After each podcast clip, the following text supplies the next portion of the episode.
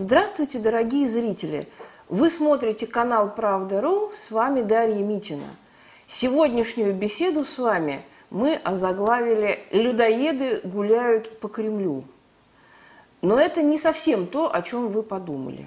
Я имею в виду главное, безусловно, событие минувшей недели – это визит в Москву и контакты с представителями Российского Министерства иностранных дел – делегации террористической организации «Талибан», запрещенной в Российской Федерации. Вообще сам по себе абсурд уж больно бросается в глаза. Первый раз мы с вами были поражены до глубины души ровно два года назад, летом 2019 года, когда в один прекрасный день, включив свои телевизоры, мы э, поперхнулись, да, увидя делегацию бородатых талибановцев за одним столом с министром иностранных дел Лавровым. Кто-то стал тереть глаза, кто-то себя попытался ущипнуть, потому что в реальность этой самой картинки очень не верилось.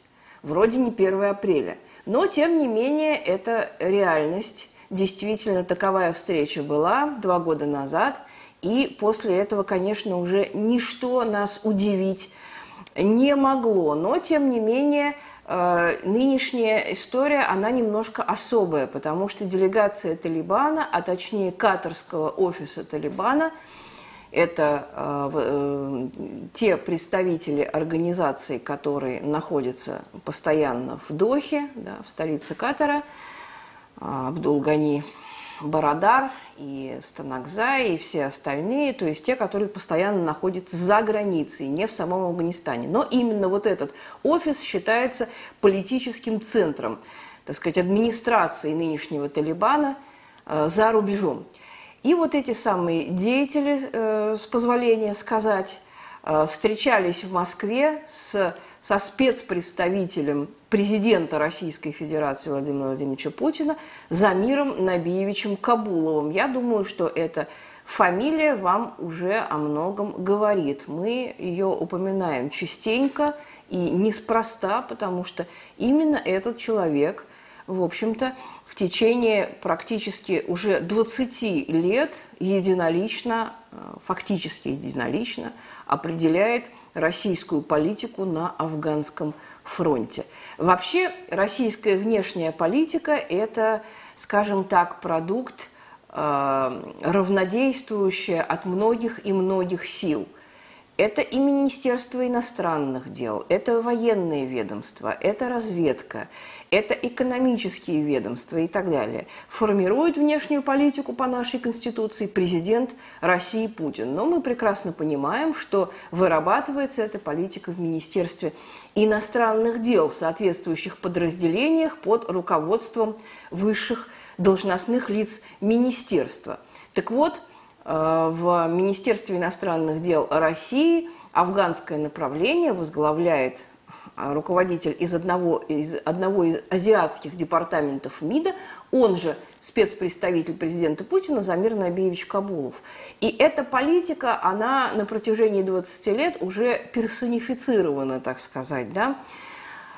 Э, следов коллективного руководства не прослеживается – если, допустим, по Ближнему Востоку мы видим, что решение принимается коллективно, несмотря на то, что есть спецпредставитель президента по Ближнему Востоку и Северной Африке Михаил Леонидович Богданов, то на афганском направлении все немножко по-другому.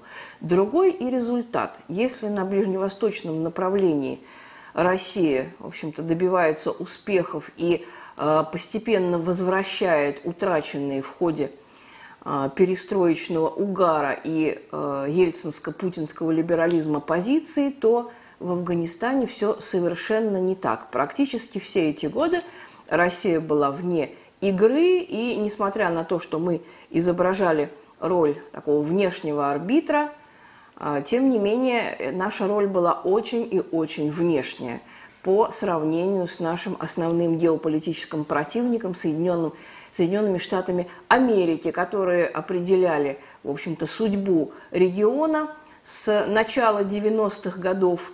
И, собственно говоря, сейчас мы видим э, процесс ухода американцев из Афганистана, который повлекло за собой э, уход, уход, уход американцев из Афганистана, который повлек за собой укрепление организации «Талибан», ее дальнейшее наступление на афганские города и села – Э, взятие целых уездов, целых губерний и так далее. Вот здесь нужно остановиться немножко поподробнее, потому что представители Талибан на встрече в Москве заявили Замиру Кабулову, что э, за последние месяцы, вот начиная с 1 мая, 1 мая начался процесс выхода американских войск из Афганистана. И с 1 мая э, талибы обозначили э, Кабулову, что они заняли 169 уездов – из 370.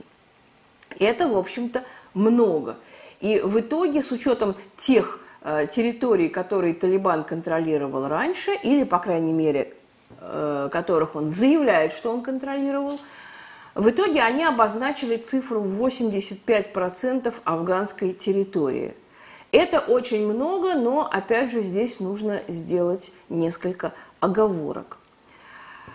Э, надо сказать, что, в принципе, посчитать, да, достоверно посчитать, сколько э, талибы контролируют, сколько контролирует кабульское правительство, сколько контролируют другие вооруженные группировки, практически невозможно, потому что эта величина очень нестабильная, она плавающая. Мы видим, что идет все эти годы велотекущая гражданская война, война всех против всех, Афганистан – это страна, в общем-то, где э, власть э, кабульской столицы, кабульской администрации, она никогда не простиралась на территорию всей страны.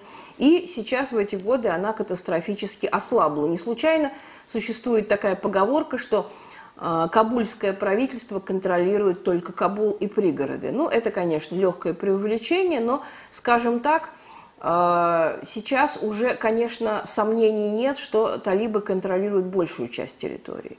Но еще несколько месяцев назад силы были равны, и, в общем-то, даже можно сказать, что афганская национальная армия и кабульское правительство с поддержкой так называемой, специально берем в кавычки, потому что характер американской поддержки вы себе примерно представляете, да, а, афганская национальная армия э, контролировала значительную часть территории и оказывала где-то успешное, где-то менее успешное сопротивление э, группировке «Талибан». Но в чем парадокс? Да? Вот мы с вами не устаем удивляться тому, что э, представители террористической организации, собственно говоря, Э, вчерашние и сегодняшние людоеды, и мне бы хотелось посмотреть в глаза тому, который э, утверждает, что они якобы за 25 лет своего существования цивилизовались, надели очки и перестали есть людей. Нет, на самом деле есть людей они не перестали. Вот. И, э, конечно, ничего ни в стилистике их деятельности, ни в методах ни в политике, ни в идеологии не поменялось. Это тот же самый Талибан, который мы э, помним по э, началу 90-х годов, который захватил Кабул 27 сентября 1996 года. Трагический день, когда погибло все афганское руководство в главе с президентом Наджибулой, и это, конечно, один из самых черных дней для Афганистана. Так вот, Талибан он, собственно говоря, все э, такой же. И несмотря на то, что все эти годы Талибан был э, вовлечен, э, а можно сказать так, втянут да, в различные переговорные форматы, в различные дипломатические форматы, тем не менее он оставался Талибаном. И проблема в том, что, к сожалению, э, российская э, дипломатия – системно, на мой взгляд, дезинформировала общество и президента России о степени влияния Талибана и как бы его э, реальной и потенциальной силе. Потому что, как мы помним, в докладных записках того же э, пресловутого Замира Набиевича Кабулова Путину уже году в 14, 15, 16, 17 Э, докладывалось, что Талибан контролирует большую территорию Афганистана, речь шла о 60, 70, 75 процентах. То есть уже тогда, уже тогда руководство нашей страны было проинформировано о вот таких э, процентах контроля. Понятно, что, э, в общем-то, все эти проценты относительны, потому что когда в стране нет стабильной государственности, когда страна находится на уровне исторического развития, так сказать, разложения родоплеменного строя, очень сложно сказать, кто контролирует территорию. Пика развития своей, своей государственности Афганистан достиг в 70-е годы при советском военном присутствии. Дальше мы видели только деградацию, только коллапс и только э, системное ухудшение ситуации. Вот. Но, тем не менее, э, можно было хотя бы примерно – определить, э, что происходит на какой территории. И ведь не нужно э, забывать, что, собственно говоря, помимо наличия теневых так называемых талибанских администраций, э, вот, теневой системы управления Талибана, есть еще такой фактор, что, собственно говоря, ночью человек может быть талибом, Э, вечером игиловцам, а днем мирным пуштунам. Здесь нужно не забывать и об этом. Вот. Но, тем не менее, руководство нашей страны регулярно кормилось сказками о том, что Талибан – это уже не просто системная, но и доминирующая сила в Афганистане. Это, конечно, совершенно не так.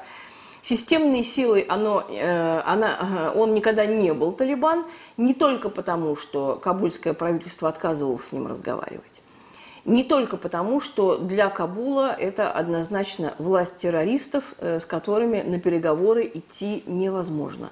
Но и потому, что, собственно говоря, сам Талибан не очень стремился к вхождению в легальное политическое поле. Он был озабочен в основном э, наращиванием своего экономического потенциала, грабежами, вот, прямыми грабежами – а, вот, гешефтами с различного рода э, внешними игроками, с укреплением своей, э, как говорится, материально-технической базы. Вот. Идти на переговоры с Кабулом Талибан сам не хотел, причем не хотел категорически, мотивируя это тем, что кабульское правительство не самостоятельно, не суверенно, а является, в общем-то, посаженным на штыках Соединенных Штатов Америки. И это, в общем-то, чистая правда. Здесь с Талибаном поспорить очень сложно. Но, тем не менее, э, никаких попыток контактов с парламентской республикой, да, с Исламской республикой Афганистан, официальных контактов Талибан не предпринимал, предпочитая действовать закулисно, сугубо неформально, и, конечно, это очень затрудняло процесс внутриафганского урегулирования. Позиция России, она, в общем-то, э, неоднократно менялась, но в целом, в целом, если говорить о главном векторе российской политики, к сожалению, да, я могу отметить, что, к сожалению, главным вектором э, действий российской дипломатии было именно что лоббирование интересов Талибана, втягивание его в процесс переговоров, втягивание его в легальное политическое поле Афганистана, и это, в общем-то, не какие-то э, пустые слова и не какие-то пустые обвинения, об этом совершенно открытым текстом говорит сам представитель президента Замир Набиевич Кабулов. Он очень гордится этим, он считает, что это большое достижение его лично и э, возглавляемого им направления – вот. И, собственно говоря, он никогда этого не скрывал. И э, если до какого-то момента это, в общем-то, можно было расценить как индивидуальную причуду высшего чиновника, то последнее время это уже таковым быть, быть перестало, потому что действительно сейчас речь стоит о э, тотальном и э, повсеместном, полноформатном возвращении к власти Талибана. Мы помним, что в 1994 году э, Талибан сформировался – вот, был приведен к власти американцами вместе совместно с Пакистаном. Ну, как хотите говорите, можно сказать, что Пакистаном совместно с американцами, это не меняет сути дела. В 2001 году власть Талибана была свергнута теми же самыми американцами. И теперь мы видим, прошел 20-летний цикл, мы видим, что все возвращается на круги своя. По подписанным документам Э, Соединенные Штаты должны были вывести свои войска из э, Афганистана, свои военные, свернуть свои военные базы к 11 сентября. Это символическая дата, вы понимаете прекрасно, с чем она связана. Вот. В основном к 31 августа процесс вывода э, воинского контингента Соединенных Штатов должен был быть завершен. Но мы видим сейчас не просто отъезд, а паническое бегство американцев – вот. И поэтому очень многие в нашей российской официальной пропаганде э, договорились уже до того, что американцы проиграли в Афганистане, и это, собственно говоря, самый их крупный проигрыш а, за пределами, собственно говоря, а, Соединенных Штатов Америки. Я с такой оценкой совершенно не согласна, потому что на самом деле, да, афган... э, американцы в Афганистане, можно сказать, не преуспели, но возникает вопрос, а что считать успехом? Собственно говоря, каких целей они добивались? Ведь э, преуспела та или иная дипломатия или не преуспела, можно судить только по тому, какие изначальные цели перед ней ставились. Мы знаем, что, собственно говоря, единственная и э, непременная и постоянная перманентная цель Соединенных Штатов – это создание управляемого хаоса – как на Ближнем Востоке, так и в Передней Азии, в Центральной Азии. И с этой точки зрения, если рассуждать, то американцы со своей задачей более чем справились. Собственно говоря, их потери не так значительные. Вот, они исчисляются парой тысяч военнослужащих. Это, в общем-то, немного для Америки.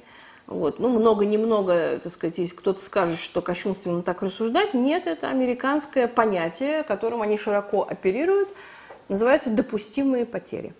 Допустимые потери, вот э, что касается Афганистана, то была озвучена американской администрацией цифра 50 тысяч человек. 50 тысяч человек – это, э, по мнению американцев, допустимые потери. Почему 50 тысяч? Ну, остается только догадываться, может быть, потому что 50 тысяч это э, были прямые военные потери американцев в Вьетнаме, наверное, самом страшном военном кошмаре для любого американского гражданина, но, по крайней мере, вот и для э, Афганистана была выстроена вот такая, скажем так, э, предельная величина. Поэтому, в общем-то, можно сказать, что американцы там не только не, э, так сказать, проиграли, но, в общем-то, даже преуспели. И теперь они просто смываются, другого слова нет. Вот, они уходят, оставляя, собственно говоря, все, весь свой военный потенциал э, талибам. Именно талибам. Именно талибам достались военные базы, именно талибам э, досталась авиабаза «Баграм», принципиально важная для всего Афганистана. Именно талибам а, а, осталось э, очень много оружия американского, и теперь понятное дело, что талибам вести войну за дальнейший контроль над Афганистаном будет гораздо легче. Собственно говоря, таким образом можно сказать, что американцы своими руками опять же решили судьбу афганского народа, победив э, вручив э, Талибану победу, гарантированную победу над афганским законным правительством и афганской национальной армией. Афганская национальная армия находится в панических настроениях и в основном бежит. Из приграничных областей, из приграничных вилаятов бежать проще – мы видим, что а, осуществляется массированный переход через границы с нашими бывшими советскими республиками, теперешними независимыми странами. Это э, провинции Кундуз, Тахар и Бадахшан, оттуда бегут в основном в Таджикистан. Провинция Балх оттуда бегут в Узбекистан, и дальше уже Джоузджан, Фарьяб, Бадгиз, Герат – это уже туркменская, афгано-туркменская граница. И что здесь э, интересно, что прежде всего, да, мы, конечно, знаем об этом в основном не из э, официальных источников, не из мировых информагентств. Мировые информагентства э, тоже волшебным образом растворились из Афганистана. Мы не видим репортаж, репортажей ни Reuters, ни CNN, ни BBC, ни Евроньюз. Мы э, в основном пользуемся информацией, предоставленной самими же талибами. Это какие-то видео, какие-то свидетельства, которые нужно делить на 10, какие-то пропагандистские ролики. То есть, в общем-то, все, что мы э, можем знать достоверно о нынешней ситуации, это, наверное, сообщение э, информагентств среднеазиатских. Скажем так, э, там, наверное, объективнее всего освещается ситуация, тем более, что эти страны принимают беженцев. Сейчас действительно беженцы из Афганистана хлынут многотысячным потоком. Уже сейчас военные и их семьи в промышленных количествах просто бегут через вот эти э, самые среднеазиатские границы. Мы все видели э, талибанский ролик, где талибы уже на мосту Хайратон. Мост Хайратон – это тот самый знаменитый мост, по которому шли советские войска. Мост, который соединяет Э, афганский берег с э, узбекским берегом через реку Амударья, исторический мост. Так вот, на мосту Хайратон уже э, талибы. Талибы действуют, надо сказать, очень грамотно. Они не бросили все свои силы на штурм Кабула, видимо, оставив это на десерт, и сосредоточились на захвате отдельных провинций. Причем в разных концах страны там не существует такого понятия, как единый фронт. Да? Расположение э, талибанских ячеек всегда было очаговым, и именно э, благодаря этому обеспечивался эффект вот такого равномерного присутствия Талибана по всей афганской территории. Сейчас они сосредоточились на захвате пограничных пунктов, контрольно-пограничных пунктов на Э, границах трех среднеазиатских стран и на границе с Ираном. Граница с Ираном укреплена лучше других, лучше остальных. Это провинции Герат, Немроз и так далее, Кандагар. И, конечно, надо сказать, что самые дырявые границы – это э, они же и самые длинные, да, то есть туркменская грани... туркменский участок границы самый длинный из трех среднеазиатских. И за Туркмению особенно тревожно, потому что а, там армия слабее всего, которая, в общем-то, не позволит дать достойный отпор, если действительно будут предприняты атаки, пограничные атаки. Самая сильная армия у Узбекистана, и у Узбекистана же самый короткий участок границы с Афганистаном – только единственная провинция Афганистана Балх имеет общую границу с Узбекистаном. Поэтому за Узбекистан в данном случае, так сказать, ну, конечно, неспокойно, но тем не менее а, Узбекистан к этой атаке всегда готов. Осуществляются переброски войск к границам, и, в общем-то, военные приготовления, они а, абсолютно налицо. Сложнее с Таджикистаном, потому что, с одной стороны, там действительно очень обширная и очень дырявая граница, она практически прозрачная, и это не случайно, не потому, что ее никто, кто-то не хотел укреплять, а просто потому, что так удобнее, так удобнее обеим сторонам. Вот через эту границу идет наркотрафик, и невзирая на то, что Россия оказывает э, содействие, в том числе э, пограничное содействие Таджикистану, наши пограничники, переодетые в таджикскую форму, стоят – на таджикской границе, тем не менее, эта граница достаточно прозрачная. Через нее осуществляется наркотрафик и всякая другая контрабанда, и всех это устраивает.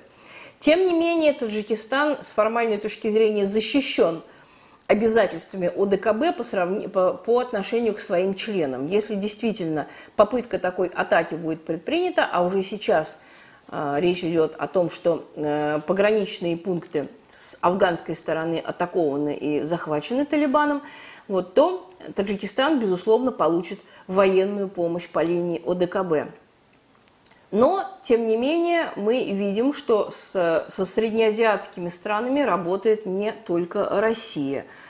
Полномочный представитель Государственного департамента Соединенных Штатов Америки по Афганистану – господин Залмай Халилзад, архитектор вот этого управляемого хаоса в Афганистане, он совершил три последовательных визита в три среднеазиатские столицы – в Ташкент, Душанбе и Ашхабад и договорился с лидерами среднеазиатских государств, что они будут размещать эвакуируемых и э, бежащих да, э, военных с их семьями а, которые бегут из Афганистана, объятого, охваченного гражданской войной. Речь идет о довольно солидном э, количестве этих самых беженцев.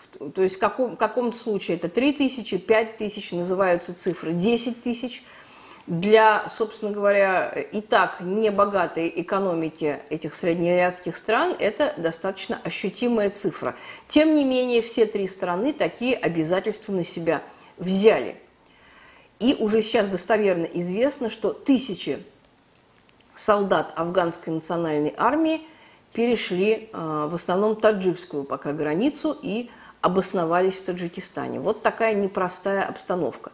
Возвращаясь к российской дипломатии, такая системная дезинформация российского руководства о реальной э, ситуации, она, конечно, принесла свои плоды, потому что а, родилась вот эта совершенно безумная идея, на мой взгляд, преступная идея о том, что э, Талибан нужно закармливать, задабривать и потихоньку втягивать его в легальный переговорный процесс. На мой взгляд, это не просто ошибочная точка зрения, это ошибка, которая, на мой взгляд, равна преступлению. Потому что на самом деле э, тактика по отношению к террористам, а Талибан, несомненно, террористической организацией является, она должна быть совсем иной. И почему-то, почему-то российская дипломатия на сирийском направлении ведет себя совершенно по-иному. Ведь э, сирийский э, прецедент, да, сирийский кейс, как сейчас принято говорить, мы считаем, в общем-то, вполне удачным. Там Россия сумела найти правильную тактику и правильную стратегию выстраивания вот этого внутрисирийского, внутрисирийского урегулирования. Представьте себе, что бы было, ну вот я, например, не могу себе этого представить, да, чтобы э, Джей Шалислами, Джабхат Нусра, Хаят Тахрир Ашам, э, Катаев Фарук и прочие террористические организации принимались бы здесь, в Кремле, на высоком дипломатическом уровне в Москве, чтобы их приглашали на переговоры и так далее. Нет, конечно, этого нет. А, с точки зрения э, тактики и стратегии, российская дипломатия в Сирии, на мой взгляд, выбрала оптимальный вариант.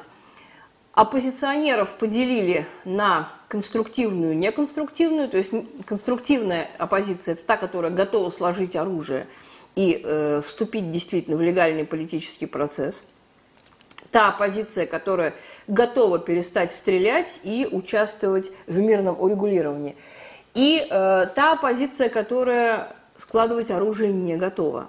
Вот это действительно террористические организации, начиная с ИГИЛ и заканчивая там Джейш аль-Исламе, э, которые э, решено, конечно, не задабривать, не втягивать в политические переговоры, а просто уничтожать. Террористов, в общем-то, уничтожают, и это правильно – и эта тактика, она принесла свои плоды. Если вы вспомните 2015 э, год, сентябрь месяц, когда Россия вступала в военную операцию по приглашению законного правительства в Дамаске Башара Асада – Законное правительство Сирии, Сирийской Арабской Республики, контролировало, дай бог, от четверти до трети своей территории. Тем не менее, никто не говорил о том, что ну как же, вот джихадисты, они контролируют большую часть территории, это уже сила, с которой нельзя не считаться. С ними нужно вести переговоры, это реальная сила, а, она поддерживается населением и так далее. Вот всю вот эту бравурно-лучезарную чушь мы сейчас слышим – Э, с экранов наших телевизоров. Э, честно говоря, волосы встают дыбом, когда включаешь телевизор, его лучше не включать вообще. Мы видим, что, собственно говоря, российская дипломатия во главе с спецпредставителем президента Кабулом, она очень довольна собой. Она реально считает, что она успешно разрулила афганскую тему. То есть э, уму непостижимо. Наверное, крупнейшее за последние 20 лет – политическое и внешнеполитическое и дипломатическое поражение России нам пред, э, предлага, предлагают расценивать как ее, э, так сказать, крупную победу. Да? Это само по себе не просто нелепо, но и кощунственно, потому что мы прекрасно понимаем э, итог вот этой замечательной 20-летней дипломатии и то, на что будет обречен афганский народ в целом. К сожалению, к сожалению, для большей части россиян вся афганская история э, исчерпывается темой, будут ли они, я имею в виду Талибан, форсировать границы Афганистана и угрожать нашим южным соседям. И, соответственно, непосредственно России в том числе.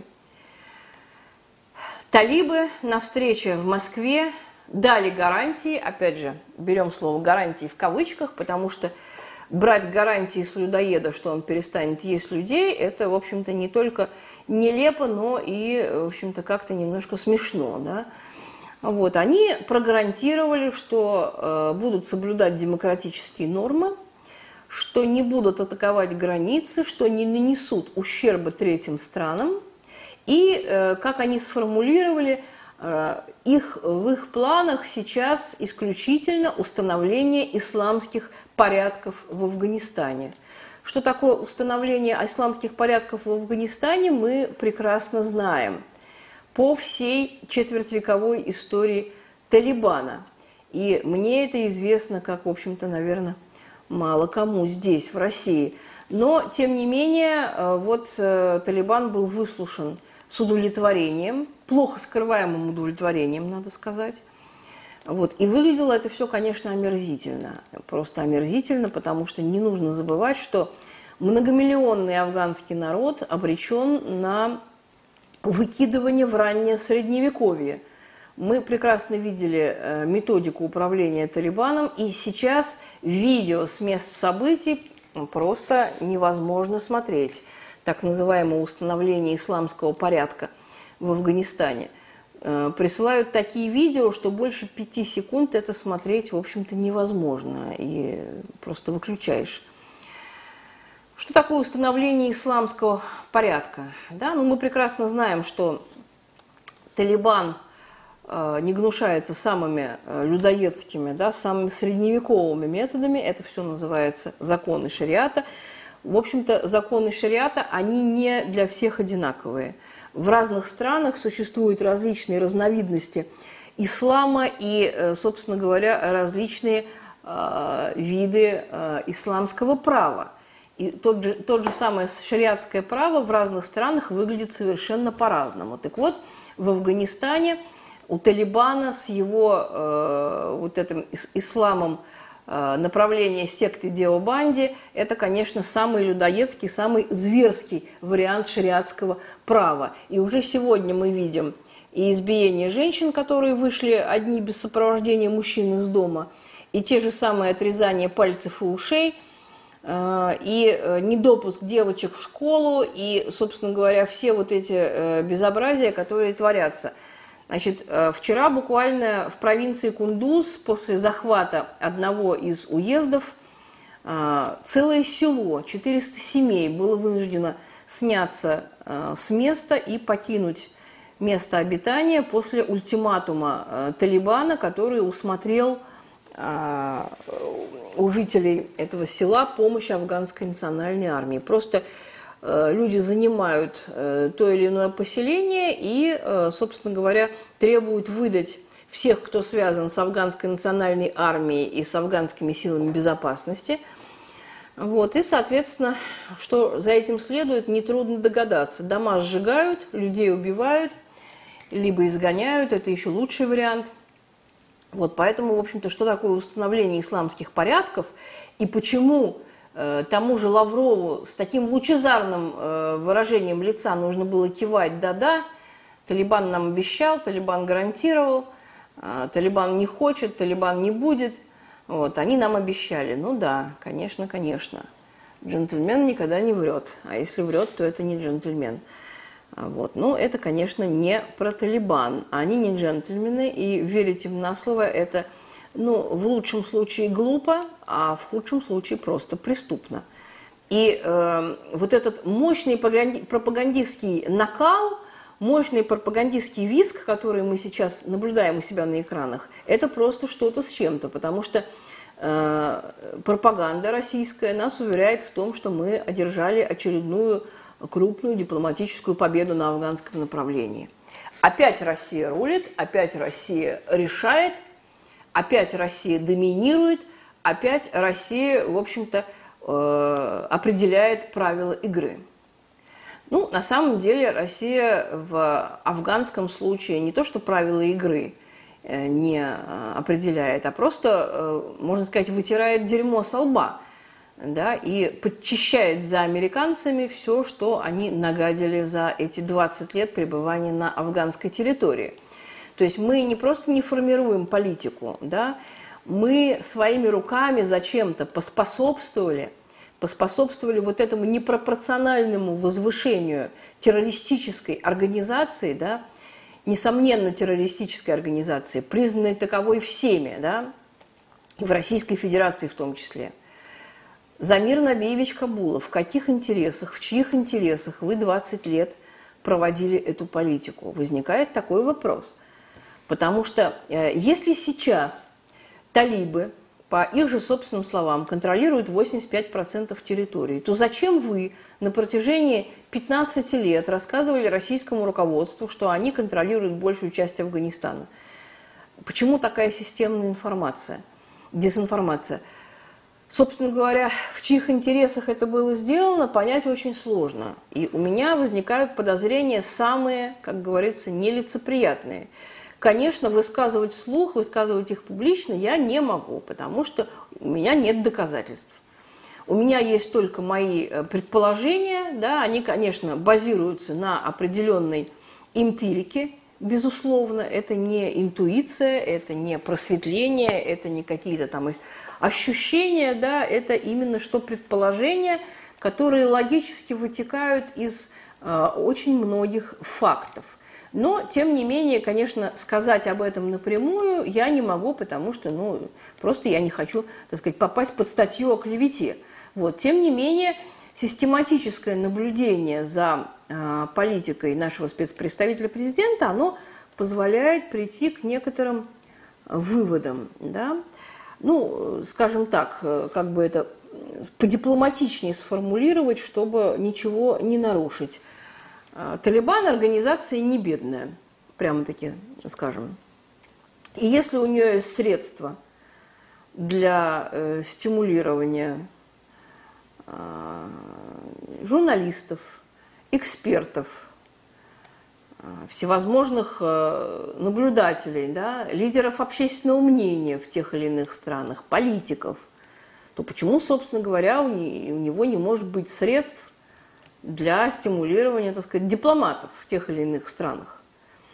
Ну, извините меня, другого вывода э, просто не приходит в голову, потому что если человек с упорством, достойным лучшего применения, в течение полутора десятка лет э, лоббирует одну из террористических организаций, которые в итоге значит, становятся э, доминирующей на территории страны, в каких интересах он это делает, это понять очень сложно, если не э, выдвигать таких предположений, которые выдвигаю я. Поэтому, в общем-то, мне непонятно. Я считаю а, политику Российской Федерации на афганском направлении, ну, самое мягкое выражение, которое я могу подобрать, это ошибочная. Ошибочная политика, безусловно. Потому что, как результат, мы видим, что, а, собственно говоря, Афганистан вернулся ну, формально на 20 лет назад, а реально, может быть, на век, на столетие, может быть, на полтора, на два столетия, потому что э, возвращение к власти Талибана означает системную деградацию афганской государственности и без того не очень крепкой да, и не очень стабильной, системную деградацию афганского общества, возвращение его к мракобесию, к обскурантизму – да, к безграмотности. Э, собственно говоря, э, Талибан – это же не… Чем Талибан отличается, допустим, от власти Аятол в Иране? Вот мне часто задают такой вопрос. Почему вы сдержанно позитивно относитесь к э, иранскому да, правлению, установившемуся после исламской революции 79 года и почему вы так негативно воспринимаете правление Талибана? Ну, ребята, это совершенно разные вещи. Как сейчас принято говорить, это другое. Да? Иран – это страна среднеразвитого капитализма. Это, в общем-то, развитая капиталистическая страна. Из ближневосточных и переднеазиатских Иран, наверное, так сказать, одна из самых развитых стран. Что касается Афганистана, то это страна, к сожалению, в силу внешних обстоятельств, застрявшая на стадии разложения родоплеменного строя. И поэтому Талибан, который э, не просто не стремится к какой-то модернизации, это отнюдь не модернистский проект, в отличие от власти Аятол э, в Иране, да, э, теократической власти – Э, в Исламской республике Иран, которая провела пусть весьма своеобразную, весьма экзотическую, вот такую теократическую, но модернизацию страны, Афганистан – это, в общем-то, э, страна, застрявшая на уровне позднего средневековья, скажем так. Она не прошла через период индустриализации собственной, через период урбанизации, у нее отсутствует практически рабочий класс как таковой. К сожалению, вот эти процессы индустриализации и пролетаризации афганского народа, успешно начатые афганским правительством под мудрым руководством Коммунистической партии Советского Союза в 60-е, 70-е, даже 80-е годы, эти процессы были насильственно свернуты – они были насильственно свернуты международной агрессией против Афганистана. Под понятием международной агрессии я совершенно не э, советскую армию имею в виду. Я надеюсь, вы понимаете меня правильно. Международная агрессия – это Пакистан плюс Соединенные Штаты. Ну, собственно говоря, тогда э, большая часть ближневосточных стран, включая монархии Персидского залива, все они так или иначе участвовали и Исламская республика Иран, да, как раз в 1979 году, когда э, Советский Союз ввел войска в Афганистан, в этом году пришли иранские айтолы к власти. Все они поддерживали э, афганских маджахедов. И, собственно говоря, модернизационно, модернизационный проект, проводимый э, при помощи Советского Союза, он был насильственным образом свернут. И сегодня, сегодня вот это Э, зачаточная, может быть, несовершенная, косая, кривая, очень, так сказать, условная э, парламентская республика, да, Исламская республика Афганистан, вот этот зарождающийся, так сказать, парламентаризм, он, в общем-то, опять будет уничтожен, и э, мы увидим в очередной раз реинкарнацию Исламского Эмирата. И очень-очень расстраивает в этом отношении наша российская пропаганда, наши российские средства массовой информации и вот тот лучезарно-бравурный, совершенно дебильный, совершенно идиотский тренд, который избран нашей официальной пропагандой. Нас пытаются убедить в том, что афганский народ – это безнадежно отсталый народ, что это зверье – что зверью нужен Эмират, что они приветствуют Талибан, афганские люди. Вот, они не терпятся, им просто не терпится. Они вот сидят и ждут, не дождутся, когда им начнут отрезать уши, рубить пальцы. Вот, нам это все на голубом глазу несут с э, наших голубых экранов. В том числе и наши крупнейшие российские информационные агентства, которые вроде как должны отражать объективно все успехи и неудачи российской дипломатии. Но вот такая э, фигня, да, употребим вот такое мягкое выражение, она несется с утра до вечера с российских экранов. Значит, что впереди? Какие прогнозы? Значит, что такое Исламский Эмират э, в исполнении Талибана, мы прекрасно видим. В сеть просочились э, документы, которые распространяются в северных провинциях Афганистана. Это провинция Тахар, Фарьяб, Кундус и так далее. Документы эти на языке Дари, то есть они адресованы населением северных провинций э, со смешанно узбекско-таджикским составом.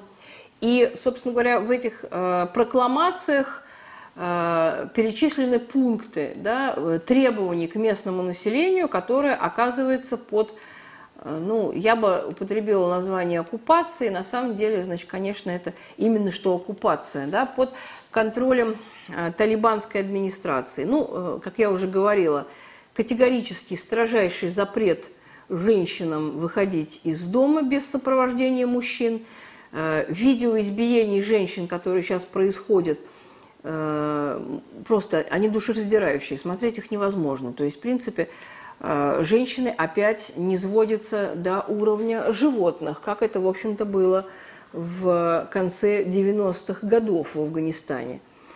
Только-только женщины начали учиться, ходить в школы, поступать в вузы, занимать государственные должности. Все опять, значит, на круге своя. Значит, запрещена громкая музыка, запрещены развлечения, запрещены э, игры э, азартные. Да? Ну, что, что имеется в виду под азартными играми? Может быть, это компьютерные игры, может, это игровые автоматы. Бог с ним, это не очень принципиально. Запрещен импорт некоторых видов э, продукции, в частности мясной продукции. Запрещены, э, как, как бы это лучше выразиться, э, ну, что такое исламский банкинг, вы знаете, да, запрещены ростовщические операции, наверное, это единственный позитивный пункт, который можно выделить в этом всем длинном списке. Исламское право, оно запрещает ростовщичество, и в этом плане наверное, это э, пункт, который можно поддержать. Все остальное – это исключительно дискриминационные пункты, направленные на нарушение прав человека. Запрещено сотрудничать с бывшими э, полицейскими, военными, сотрудниками гражданской администрации. Если кто-то будет замечен в этой так называемой коллаборации, как выражаются талибы, то он будет наказан по а, шариатскому суду. Дальше понимаете сами, как знаете. Вот такие правила вводятся на этих самых территориях. То есть в ближайшее время мы увидим системную деградацию страны и установление так называемых исламских порядков. И в этом отношении вот эта плохо скрываемая радость наших дипломатов – а, от переговоров с людоедами, она, конечно, ничего кроме недоумения вызвать не может. То есть наши дипломаты показывают своим поведением, что им совершенно наплевать на судьбу целой страны, на судьбу целого народа, что, в принципе, э, как я говорю, да, вот чем, чем социализм отличается от капитализма? При социализме чай с талибами, может быть, и попили да, по определенным, э, при определенных обстоятельствах. Какое-то коммюнике, может быть, с ними бы и подписали, этого я тоже не исключаю. Но, по крайней мере, лучезарное выражение лица у советских руководителей в этой ситуации было бы категорически невозможным.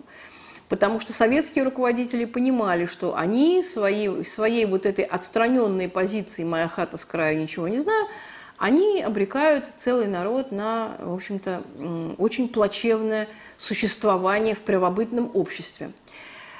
Сразу скажу, да, потому что сейчас и в сетях, и в средствах массовой информации э, на меня полился буквально дождь из фекалий.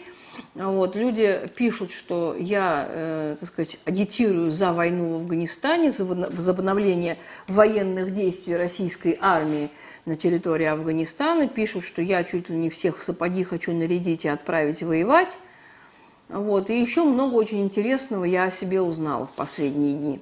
Так вот, нет – Конечно, я не призываю воевать, но, э, простите меня, между воевать и э, плюнуть на все и оставить все как есть, существует очень много различных градаций, существует очень много разных опций, разных возможностей. И российская дипломатия даже не начинала еще использовать в общем-то, основной арсенал этих возможностей.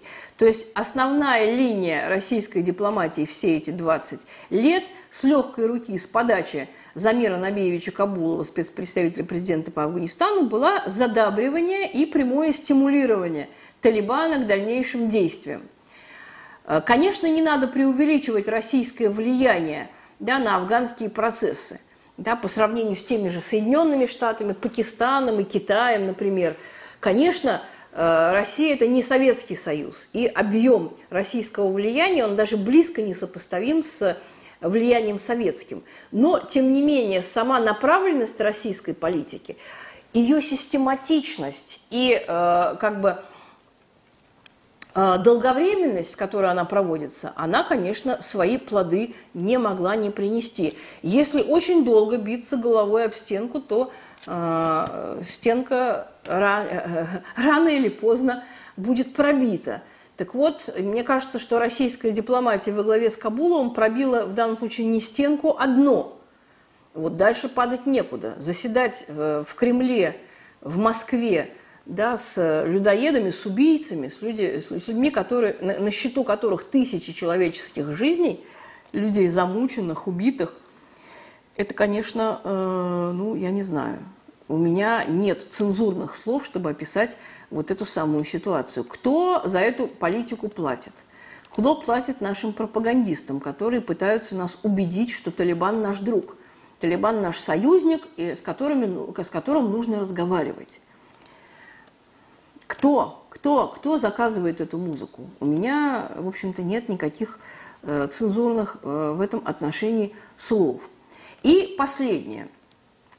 Конечно, э, нельзя обвинять ни в коем случае э, какого-то одного конкретного высшего должностного лица, пусть даже самого высокого, в формировании той или иной политической линии. Конечно, российское руководство, оно сугубо коллегиальное, в том числе и внешнеполитическое руководство, не говоря о том уже, что генератор любой внешней политики у нас формально по Конституции президент.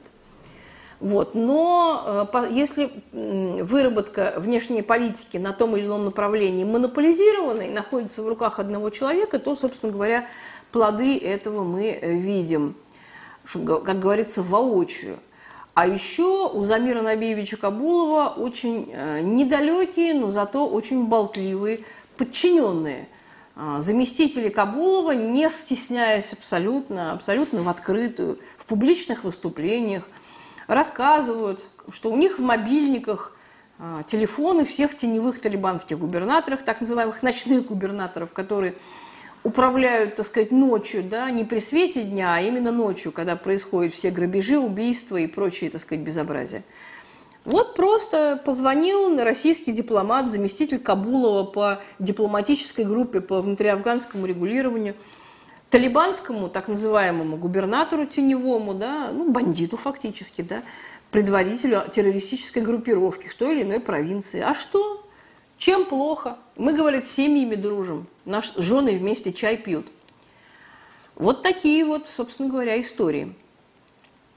Поэтому, конечно, э, мы пожинаем сегодня плоды той э, бездумной, совершенно легкомысленной и, в общем-то, в чем-то преступной политики, которую мы проводили все эти 20 лет. Я, в общем-то, за свои слова отвечаю. И прогнозы у меня самые тяжелые. В любом случае, Э, если даже Россия, единственное, если единственное, что хотела Россия, это доказать и показать нам, пустить пыль в глаза и показать нам, что мы что-то решаем в Афганистане, что мы наконец-то да, посадили всех за один стол, мы не посадили, переговорный процесс за 20 лет так и не начался – Талибан ни разу не садился за стол с э, представителями официального Кабула. Или по-другому скажите, да, это без разницы абсолютно. Представители официального Кабула ни разу не садились за стол с, с Талибаном. И вряд ли сядут. Они видят друг друга только через прицел и к сожалению, на чьей стороне сейчас реальная военная сила, здесь, наверное, мне тоже рассказывать не нужно. Вот на этой печальной ноте радоваться действительно нечему – я и хотела бы закончить нашу беседу с вот таким, может быть, слегка провокационным названием «Людоеды гуляют по Кремлю». Да, действительно, людоеды гуляли по Кремлю, и то ли еще будет. С вами была Дарья Митина. Всего доброго.